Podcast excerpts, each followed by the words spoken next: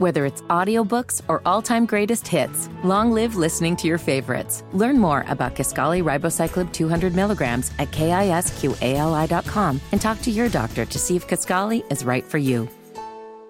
Joining us now on the show, a man who is set to join Reggie Miller, Jermaine O'Neal, and Paul George as just the fourth Indiana Pacer to start an All-Star game, and he will be doing it right here in the city of Indianapolis at Gainbridge Fieldhouse. But before then, on the road in New York, it is Pacers and Knicks next. Last night against the Boston Celtics, Tyrese Haliburton joining us on the show. Tyrese, thanks so much for the time. How are you? I'm good, my man. How are you? We cannot complain, man. There's a lot to be excited about, and I led off by saying there's no such thing as moral victories in professional sports, but I thought last night there were certainly a lot of things to like. We'll get to that. But I want to begin with the burning question, which is this, and I hope it's only the question that's burning. Last night, obviously, you were on a minute limitation because of the hamstring that you're still coming back from. Sometimes I think when you go through something where there's a lot of adrenaline, Tyrese, it takes kind of a day to get a real feel for where things are. So how do you physically feel today after playing last night? I feel good this morning. I think that was the plan, hence why there's a minutes restriction put in place, is that, you hope that you ice, get your treatment, whatever, wake up in the morning and feel good and be ready to go. So I feel good this morning, waking up and moving around and be ready to go against the Knicks tomorrow. And, my goal is to play in the back-to-back with the Kings the next game. And I think that if I can show that I can get through 3 games in 4 days, that's encouraging to our medical staff and, will help the minutes restriction move along. So you were obviously, I would assume, aware of the minute restriction going into it. I mean, take me through just that process and kind of who leads that conversation. Yeah, there's definitely a constant conversation between everybody involved in making decisions. For me, it's the front office, their coaching staff, their medical staff, my agents, it's everybody coming together and having kind of a group conversation as to what's best for me as a player and what's going to keep me on the floor the most, because that's where I want to be at the end of the day. So it's just constant conversation, and I think after the Portland game, my body not reacting the way I wanted to after the game, I think we obviously had to kind of take a step back and understand, figure out what we have to do for me to be good, after games, and to be able to, play in multiple games going forward and just be healthy. So obviously you are, I know it's got to be frustrating at times, right, when the game's on the line and you're sitting there, but, take me through that dichotomy of emotion, because I'm assuming that you're aware of it. You understand why you're sitting there, but man, isn't there part of you that's like, Reggie Miller said on the broadcast, look, if it's me, I'm going in there and I'm saying, just give me 3 more minutes. How tempting was it? Well, it was, everybody knows that I'm a competitor. Like, I want to be on the floor, but I think that this being my first game back, we had a really upfront conversation because the medical staff knows who I am and what I stand for and how much I'm playing. So does the coaching staff. And so it was just a conversation of it literally didn't matter how I performed yesterday. These were my minutes, and there was nothing I could do to stop that. So I just got to the point where there was no need for me to, go to the medical staff and have an argument because I was already angry that I only played so many minutes anyway. So I'm just trying to do what's right and know my big picture and know our team's big picture at the end of the day. I trust my teammates. We were still right there to win the game at the end of the day. They made a hell of a defensive play there to, kind of clinch the game there. But, it's frustrating. I'm a competitor at the end of the day. I want to be on the floor, but at the same time, I got to, know the big picture of this and understand I need to be healthy for us to, accomplish everything we want to as a team. Pacers star Tyrese Haliburton is our guest. Tyrese, you're not alone in this, but you, among other players, have expressed your frustration with the 65-game threshold that the NBA has on players that began this season for other awards, All-NBA, MVP, those kind of things that, in your case, directly impact the value of your contract over its life. How mentally taxing is that on you, knowing that it's out of your control with these injuries? This hasn't been a load management thing. You're just trying to go through the rigors of an NBA schedule, and now it's being asked of you you can't miss 3 or 4 more games, otherwise you're going to get penalized for it. How has that been from the mental side of things through this process? I mean, being honest, like obviously it's frustrating. I've made my comments known on how I feel about it. Understanding that this plan, I mean, I also understand that this was put in play so that, you know, guys wouldn't load manage as much, you know, keep guys on the floor. And I fully understand, and I'm a supporter of that. I mean, at the end of the day, I'm 23 years old. If I could play 82 games, if I could play 48 minutes a game, 82 games a year, I would. Like, I love basketball. I love competing. I want to play as much as I can. But, you know, I can't control being injured and kind of the freak accident that, you know, happened to me this year. So I really have no control over that. You know, so I think that it's due to, you know, what our league has been in the past and our owners and the league being frustrated by that. And that's completely understandable. But I don't think that this plan was put into play to affect guys that are injured. You see the MVP of our league get hurt last night. And honestly, I think that it's crazy that it was very obvious that Joel re-aggravated his knee injury against us in Indy. And that has never been – nobody ever spoke on it. No talking heads in the media. Nobody ever said anything about it. They watched him limp around for a whole second half. And then he misses the Denver game, and now it's a talking point and a surprise that he's not playing, even though it was clear that he had got hurt the game before. And then he re-aggravates it again. I mean, listen, at the end of the day, Joel Embiid played 60 games this year doing what he's doing, which is one of the greatest offensive seasons we've ever seen. You're voting him MVP. It doesn't matter. So I think that that's the tough part about it. And there's no right or wrong answer. Like, that's a problem, you know, but at the end of the day, I want to be on the floor. So, I mean, the fact that I have to play to make All-NBA is not a problem for me. I just, you know, I'm hoping that, you know, I'm doing everything I can to, you know, keep my body right and be able to play. But, yeah, it's definitely frustrating. I think it'd be frustrating for anybody that was put in this position. But, I mean, listen, I'm not going to go – I mean, it's hard for me to, like, you know, go in the media and complain where I come from.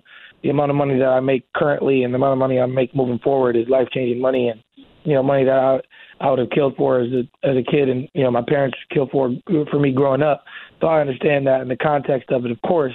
But that's that money that I could be missing out on, you know, if I don't play those games, is also life-changing money on a bigger scale. So, yeah, I think there's no right or wrong answer. You just kind of got to go about it the way you can. Tyrese, if there's a media outlet where you just want to, you know, occasionally be able to voice yourself, you're more than welcome anytime, right? I mean, we're all for it, right? We don't want to get anybody in trouble, but let's go, right? Yeah. Yes, sir.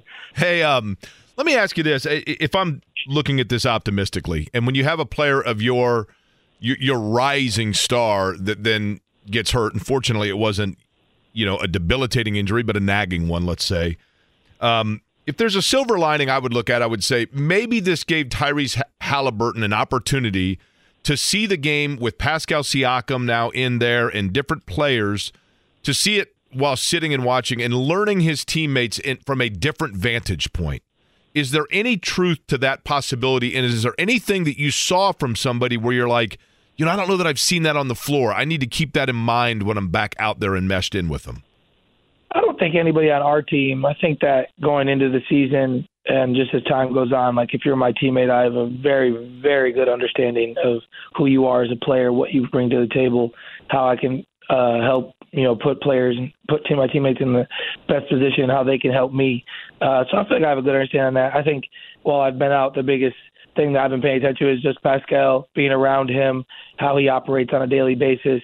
I think he's a very underrated, I mean, not underrated, but I'm trying to think the right way to say this. Like, from afar, you can't tell how good of a communicator he is and how willing he is to listen and those things. So, like, kind of being up close and personal and getting to hear him talk and getting to, you know, talk with him about, you know, things that I see for him or things that I see when I get back that we'll be able to do. It's just constant conversation. I mean, listen, at the end of the day, we played 2 games together.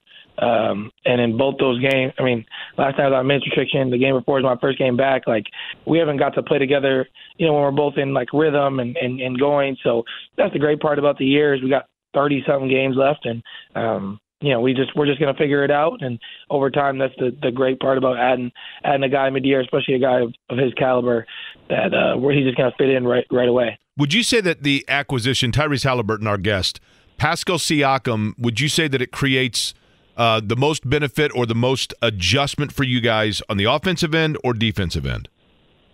Good question. I think that probably defensively, I think that he does things that, we just needed more of. He's a long wing that can defend, contest shots, and guard multiple positions.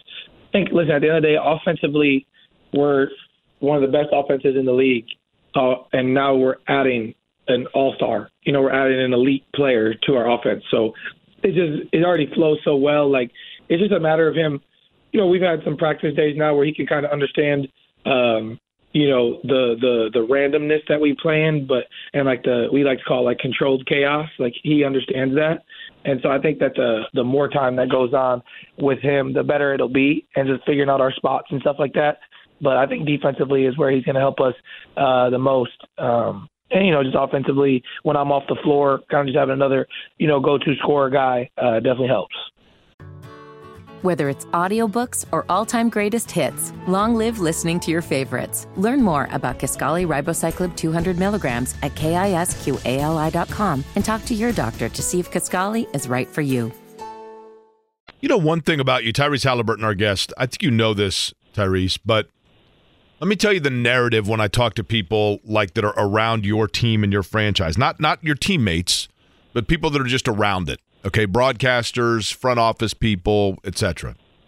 Everybody tells me, they're like, the thing about Tyrese Haliburton is he just has this it factor that rubs off on people in a positive way. He's always in a good mood. He always makes people feel comfortable, and it just is infectious in terms of being this overwhelming positive sentiment. Where does that come from? I think it's just a kudos to the way that I've been brought up and the way that I was raised.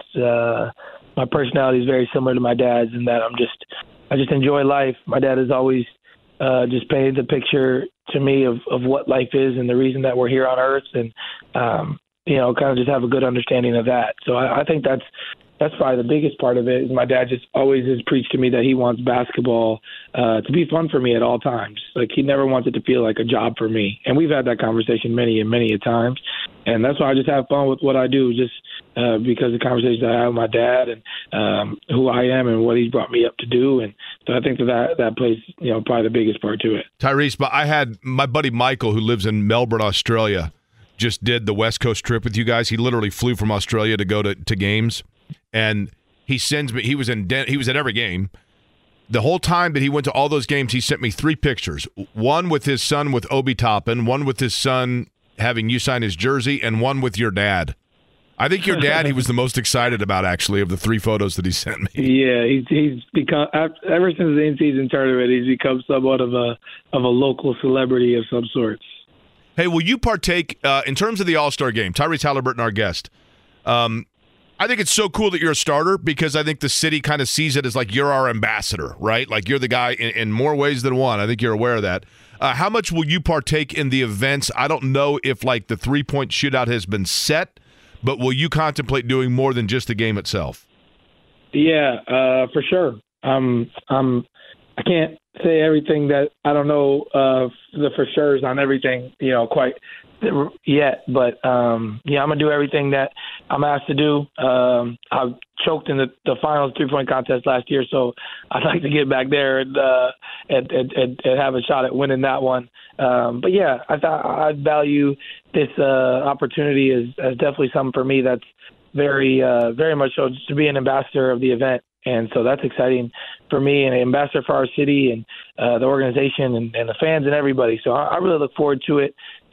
Like we always say, basketball is not just basketball in Indy. And I think that it's going to give another opportunity for Indy to showcase what it is as a city, because I think that people don't think Indy has much to offer, but I understand there's been Super Bowls here, Final Fours here. Like, this is a city that can put on large events very easily. And so I'm excited for, the other players and the people who are, coming down for All-Star to experience the city a little bit more versus when they come here in January for a game on a Monday and it's cold and they don't want to leave their hotel room. Pacers star Tyrese Haliburton is our guest. Tyrese, when you look at now the addition of Pascal Siakam and as you start to get healthier, when you look at the Eastern Conference, the NBA as a whole, and the Pacers kind of minding everybody in that in-season tournament that, hey, we're not just a team on the rise. We're here to compete. We're here to contend. How close is this group to being to that next level where they are in the conversation for competing for Larry O'Brien Trophy? Yeah, you know, I think that we're just a young group kind of figuring stuff out right now. And our goal is not only to get to the playoffs, which of course is our goal, but we want to win in the playoffs. Like, that's our goal as well. We don't want to like put a ceiling on what we can accomplish as a group. I think that we have the utmost confidence that no matter who we play on any given night, we have a chance to win the game, a good chance to win the game. We like our chances to win the game. So I think for us right now, it's just, I think just trying to take it a day at a time and understand how we can get better. Like, you know, film sessions, shoot-arounds, practices, all that stuff. I think that really helps us grow as a team, and that's how we get better. So I think that's the biggest part about it, is just how can we get better on a daily basis and be ready to compete with the best. You know, we've beaten, it feels like every top team in our conference and teams around the league. So we know we can compete with anybody on a nightly basis, but it's about creating consistency and, just playing Indiana Pacers basketball and creating a brand of basketball that leads to winning. And I don't have to ask anybody. I know everybody's goal is to win a championship. That's more than anything my goal. So, whatever it takes to do that, we're going to do. Tyrese Haliburton, our guest. All right, Tyrese, we're going to ask you a couple non-basketball questions. A little get-to-know, Tyrese. I don't know what there is about you we don't know at this point, but we're going to get to know a little more. Is that cool? Yes, of course. Okay. For starters, some of your outfits, because I know that you're a fashion guy, right? You got a keen fashion eye. Now, there have been a couple where I've been a little taken aback. I love the one where you look like, I don't even know if you're aware of this, but everybody thought you looked like a 1930s newspaper boy. Do you know which outfit I'm talking about? Yeah. I heard it. Jimmy has a specific question about one article that you wore on the trip. Go ahead, Jimmy. Where did you get the bright neon green jacket that you wore during the Suns game? Because that thing was phenomenal. It's Bottega Veneta. That's the brand it's called. But I got it in. And I was like, I got to find a time to wear it. What a better time than Phoenix? Why not? Now, here's the thing. It looked like a rain jacket. And I'm like, you're in the desert, and it's probably hot there. But then again, maybe it was like drizzly and 50. I don't know. Is it a raincoat? It's like the material's weird. Yeah, it's kind of like a raincoat. Yeah. Material's weird. I probably won't wear it again. It's a little loud. No, actually, it was a super cool color because I've never seen a jacket of that color. That's what made it cool, right? Yeah. I thought the material, like my teammates were like, oh, the material on it is nice. So I thought it was a hit. I thought it was a good look. I think loud is the right term, though. It was a little loud for sure. Now, here's what was loud, Tyrese. Let's be real here, okay? What's a little loud, and I know, listen, I'm older, okay? You had a pair of pants on over the weekend that I think it was on Friday night. It might have been the Phoenix game. I'll just say simply wide-legged pants. Is that correct? Oh, very wide-legged. They were very wide-legged, yes. Like at one point, I actually said, I go, for example, DeAndre Jordan, who's listed in the program as being 10 pounds heavier than Miles Turner, and I'm like, that dude's like 325, right? And I wondered if just even one of those legs would be around the waist of DeAndre Jordan, right? Right, yeah. No, that's a good point. I probably could have went with some slimmer pants now I was thinking about it because the jacket was a little loud. So, if the jacket's a little quieter, I go with the baggier pants is the loud part of the outfit. But you look like Aladdin, if you really want to know the truth. I mean, no offense, but you look like Aladdin, right?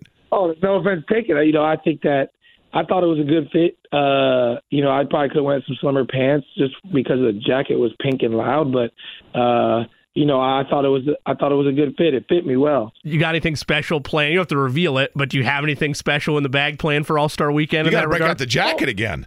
Oh, I mean, my fits for All-Star have been planned for months, so I'm prepared. Hey, Tyrese Haliburton, our guest. All right, how about this one? I'm assuming you guys have already made the trip and you're in New York now, correct? Yes, of course. Okay, so in an off day, I think you guys have already met and had meetings, but let's just say that Coach Carlisle says, okay, we'll reconvene this evening or whatever else. What do you do in your off or free time when you're on the road in one of the great cities in New York City? Well, today I had a meeting with Commissioner Silver this morning. I've never met him before, so it was just kind of an introductory meeting. I got drafted during COVID, so it's my first time meeting him. So that I did that this morning. I got a team meeting at 1. We're going to watch some film on last night's game and prepare for New York. And then I got to go to a watch store later. I got to get some replacement bands for my new watch. And then I go shopping and then probably go to dinner with some friends who live here and then probably call it a night. I'm a huge watch guy, by the way, so I'm very intrigued there. Real quick before we let you go, were you nervous to meet Adam Silver? Was it like going to the principal's office? No, not at all. He's a great guy. The first time I meet him, so it was cool. We had a good conversation. Okay, and then lastly, I think you and Jimmy Cook, who you just – the other guy here, I think you guys are going to have an arm wrestling match here. Jimmy is it's almost scary how much he's a fan of Patrick Mahomes. He's been wearing Chief stuff every day for like 3 straight weeks. How well did you at Iowa State know Brock Purdy? And I've seen that you've worn his jersey, so – do you talk to him? What is your relationship, and what is your thought on the Super Bowl? Yeah, we text from time to time when either of us are, doing well. We text each other congratulations and stuff like that. I think that we met my freshman year when we were both just two freshmen on campus, not really expecting to play. And then I think our lives kind of both changed very quickly. He got the starting job by game 3. I was starting by game 2. And I think it became pretty apparent to Cyclone fans that we were going to be a part of the future of Cyclone sports moving forward. And so I think that we kind of just struck up a relationship from there. Coach Campbell, the football coach, we used to do like biweekly meetings about a book we were both reading on leadership. So we've texted pretty often. I think both of our lives in college were just so busy. It's not like we spent a ton of time together by any means, but both just always kept in touch. And, the time we spent together would be like on the bus going to class, or actually in class. We took like an accounting class together. We had a stats class together. So we'd, sit together in class from time to time. I think there's definitely love and a relationship there. I'm excited for the Super Bowl to see my boy there. Obviously, he was not expected to be here, so it's cool to see him kind of, beating the odds and competing the way he is. I'm excited. He's playing against, one of the greatest quarterbacks ever, and so I'm excited to see him go toe-to-toe with him. And I'm ready for it. I'm having my Niners gear on. I hope the Ames Made Right comes up with the sandwich named for Tyrese Haliburton before Brock Purdy. That's my goal, although either one would be cool. And I'll have either one because Made Rights are the greatest sandwiches ever made. That's a good point. All right, meeting at 1 o'clock for Tyrese Haliburton, so he managed to squeeze us in, and it is greatly appreciated. Tyrese, best of luck against the Knicks, and we will see you, it sounds like, fingers crossed, on the floor for Sacramento back here on Friday night at the Fieldhouse. Enjoy, yes, Gotham, all right? Yes, sir. Appreciate it. Thanks for having me. All right, thank you. Tyrese Haliburton, the star of the Indiana Pacers, joining us on the program. Whether it's audiobooks or all-time greatest hits, long live listening to your favorites. Learn more about Kisqali Ribociclib 200 milligrams at KISQALI.com and talk to your doctor to see if Kisqali is right for you. Joining us now on the show, it was within the last week or so that Rick Fuson, longtime member of the Indiana Pacers organization, currently the chief operating officer and president of the Indiana Pacers, he joined the franchise 40 years ago, 1984, working in special projects, and announced that he is going to be celebrating and heading off into the sunset and retiring, and doing so certainly with a franchise that is in a much bigger and better place than that with which he began, and that's not to besmirch what it was in 1984. But Rick joins us on the program. Rick, how are you? I'm great, thank you. Thanks for having me. I appreciate the kind words. Thank you. Appreciate it. Let's begin with this, and my apologies for asking this question right off the top, and that is, I know that you announced your retirement. I would assume that simply means at the end of the NBA season, but is there a designated time, per se, when the transfer of power essentially takes place? Yes, actually, I started on June 18th, 1984. And you don't get the opportunity to be on even numbers, and so I'm gonna step down on June 18th of 2024. So it's 40 years to the day I started. Okay, so with that, I'm gonna ask a really dumb question, Rick. Okay, no, there's no chance. No chance. I know that's stunning, right? Especially when you were so good at the Allisonville Elementary School in terms of the spelling bee, etc. I know you're a very smart guy. Rick, I got totally screwed in that deal. I had to spell car fare And then Jody Scheer, in order to win it, had to spell car hop, and I was the runner-up and not the winner. I'm not saying that I'm bitter about it, right? But it was like losing a coin flip for the number one pick in the draft. You know what I mean? It's just that happens to a lot of us. Oftentimes, like the NBA sometimes when they got the crooked corners on the draft thing and whatever else. I get it. Totally. That's right. Carfare was the Wayman Tisdale. I loved Wayman Tisdale, don't get me wrong, right? But still, there were no frozen envelopes at Allisonville probably. I hear you. So, the Pacers back then, when you were, and I would assume, and let's go back to 1984 when you're doing special events, what I recall of those days, were like concerts after the games. I mean, there were ways that you had to entice people to come out, and truthfully, let's be real, the brown curtain days of the Pacers. What did the job entail when you started with the franchise? Well, really, my first job, I got hired to work for Bob Salyers, who was the president after Herb and Mel bought the team. And actually, right then, they were deciding on how they were going to do the All-Star game.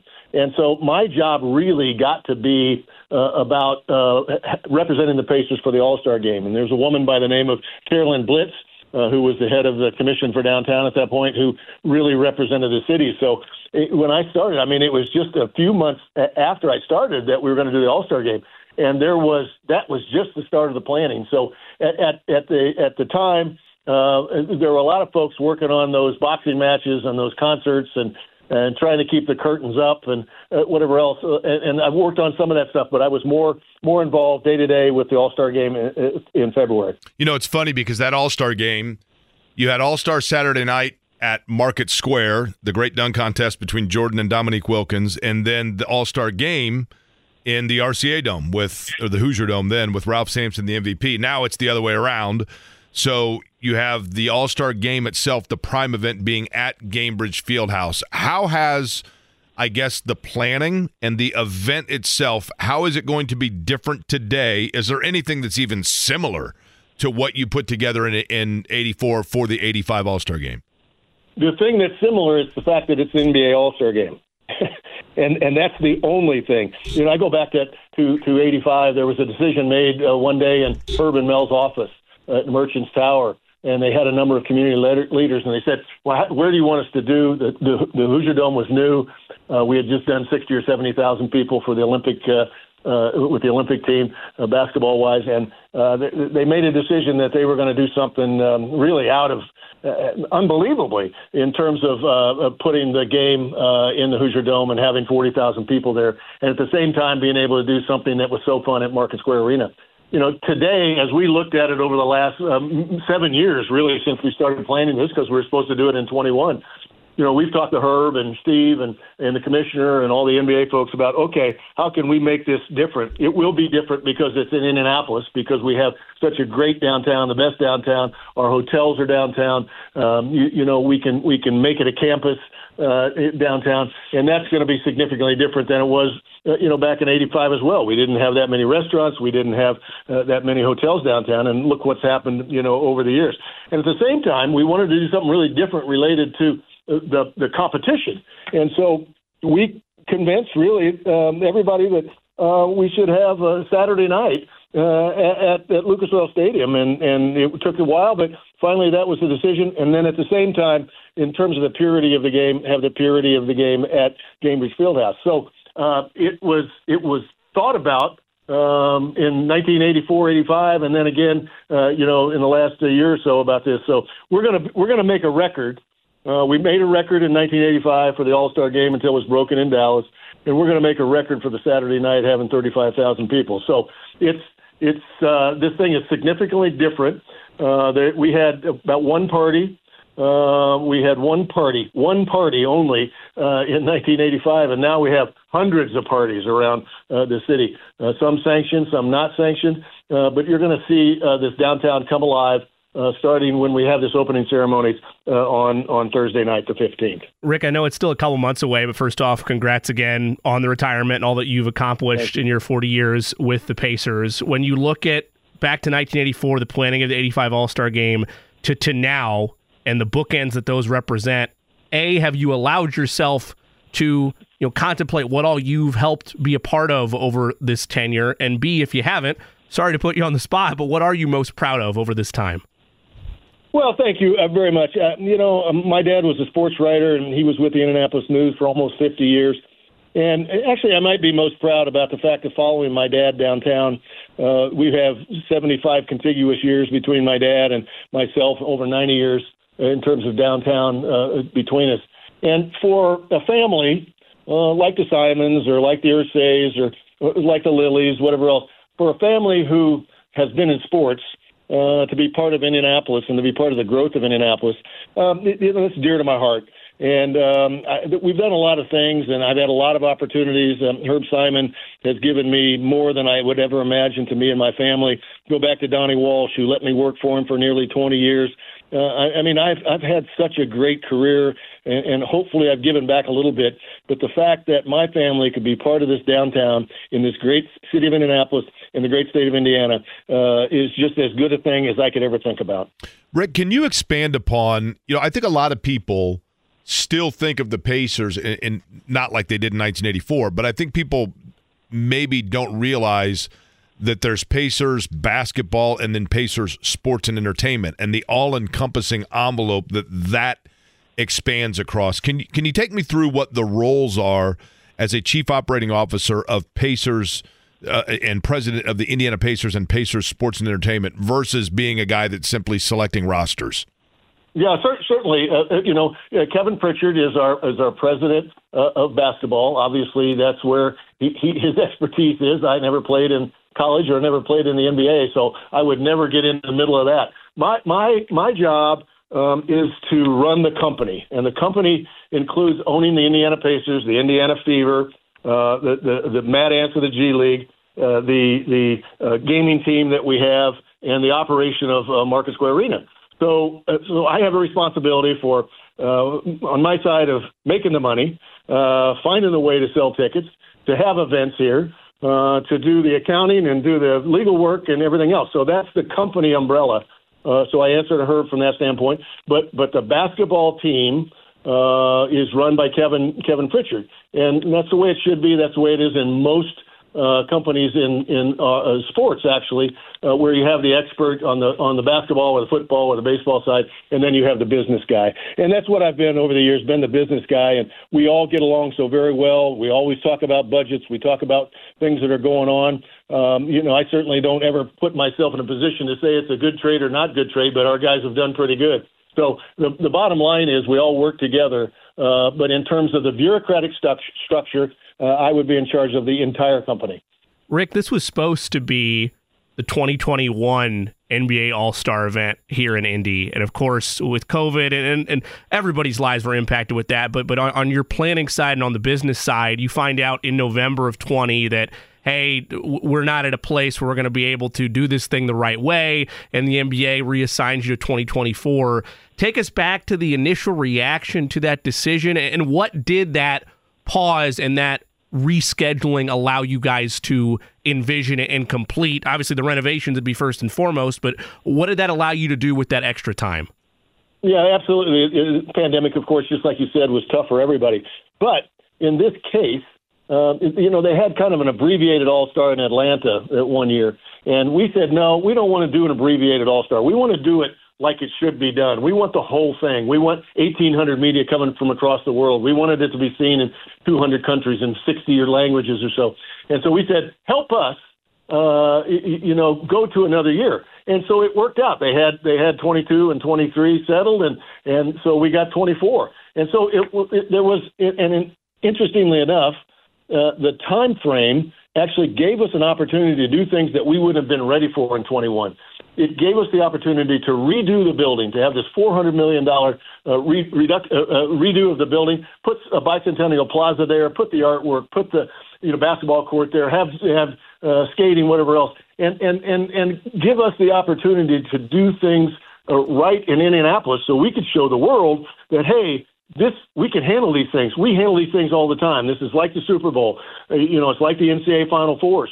We wanted to get the entire economic impact of this thing. So really it was a talk between Herb and us and the commissioner and his group, and we came to an agreement that we do 24. And that is a good thing for all of us that are part of it today, and hopefully for all the people coming to Indianapolis to be part of it. Now, Rick, when you retire, do you go live on the same farm where you guys sent Bowser like 10 years ago? Yeah, maybe. That's very possible. He's living happily on a farm. Kids ask me a lot, and that's where he is, right? He's running and frolicking. Yeah, there's nothing wrong with farming. It's a good thing. Right. You know, you're growing tomatoes and everything else, and we got to feed the world. So, you know, it's a good thing like that to do. However, there may also be a golf course in mind, you know, as well. So we'll see. Hey, I want to ask you about this. Rick Fuson is our guest joining us here on the program on Query & Company. The reality is this. I am naturally – I grew up in Indianapolis, as you know, Rick. And like you, you know, I have such this pride about where we are versus where we were. Okay, it's always been a great city, but it's now it's on a different level than it was of yesteryear. And absolutely. I look around the NBA, which I love – and I look at big markets that deserve to have a team, quite frankly. I mean, Seattle would be one. At some point, I would think Nashville comes into the conversation. Las Vegas will certainly be in the conversation. And I get paranoid. And I don't mean this to be negative at all, but just knowing the business of professional sports, can you reinforce for me or for our listeners that that the Pacers are indeed a continued long-term marriage with the city of Indianapolis that is ironclad? Well, I think that's been shown through Herb Simon's commitment to Indianapolis. You know, Herb Simon has said so many times over the last many years, you know, Indianapolis and Indiana have done more for me and my family than I've ever done for them. Now, that might be a bone of contention, but bottom line is that's what he really believes. And Herb Simon did a deal to keep the Pacers here for a long term. Steve Simon is committed to Indianapolis. Stephen Rails, who now owns part of the team, minor part of the team, is committed to Indianapolis. He was a DePaul graduate. He's got a company in Indianapolis. And you know what? I have no doubt in my mind, period, end of story, that this team won't be here for the rest of my lifetime for sure. Whether it's audiobooks or all-time greatest hits, long live listening to your favorites. Learn more about Kisqali Ribociclib 200 milligrams at KISQALI.com and talk to your doctor to see if Kisqali is right for you.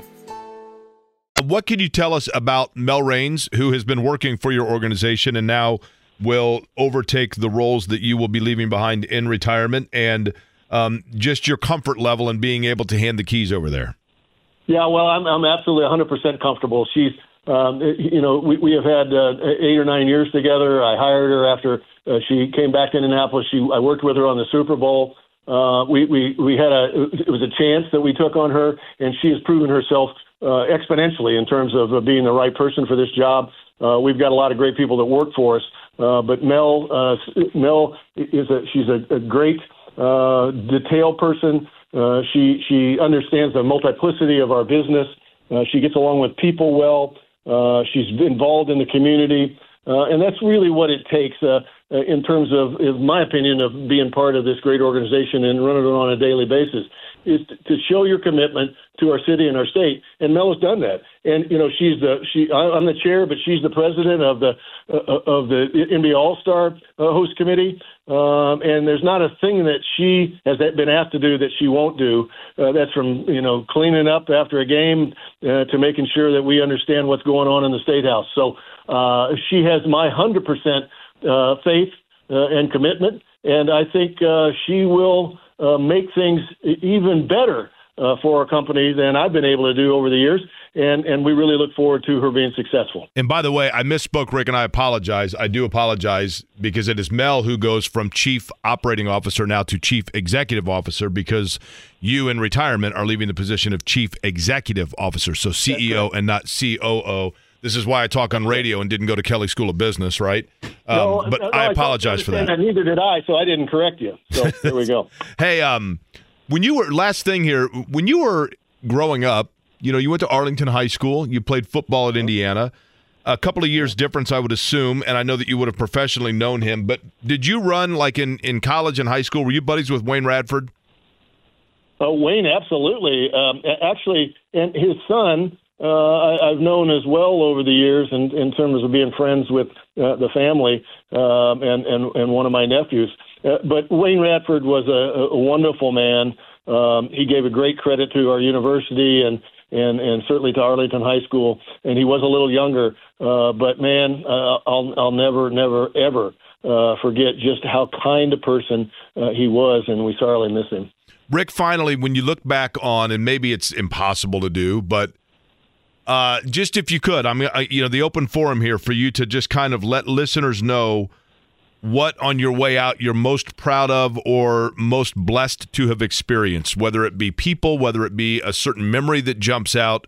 If you were to encapsulate your career with the Pacers in terms of the memories that most are warm to Rick Fuson, it would be what?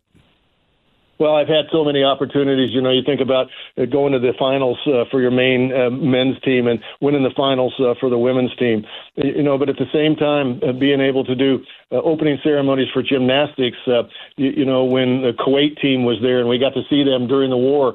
I mean, there are just so many things to be able to put a pool inside Conseco Fieldhouse.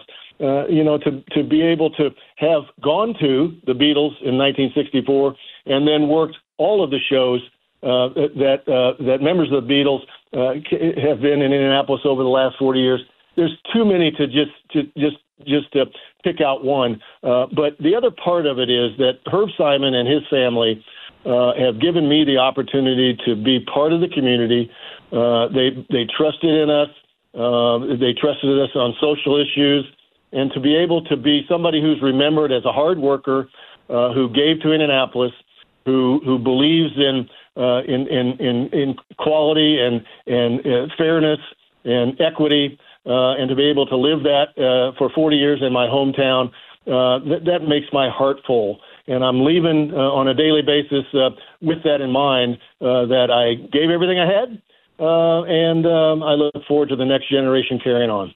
Well, to keep with the Beatles theme, Rick, many a hard day's night, but you can now play golf 8 days a week. So starting in June, enjoy that, all right?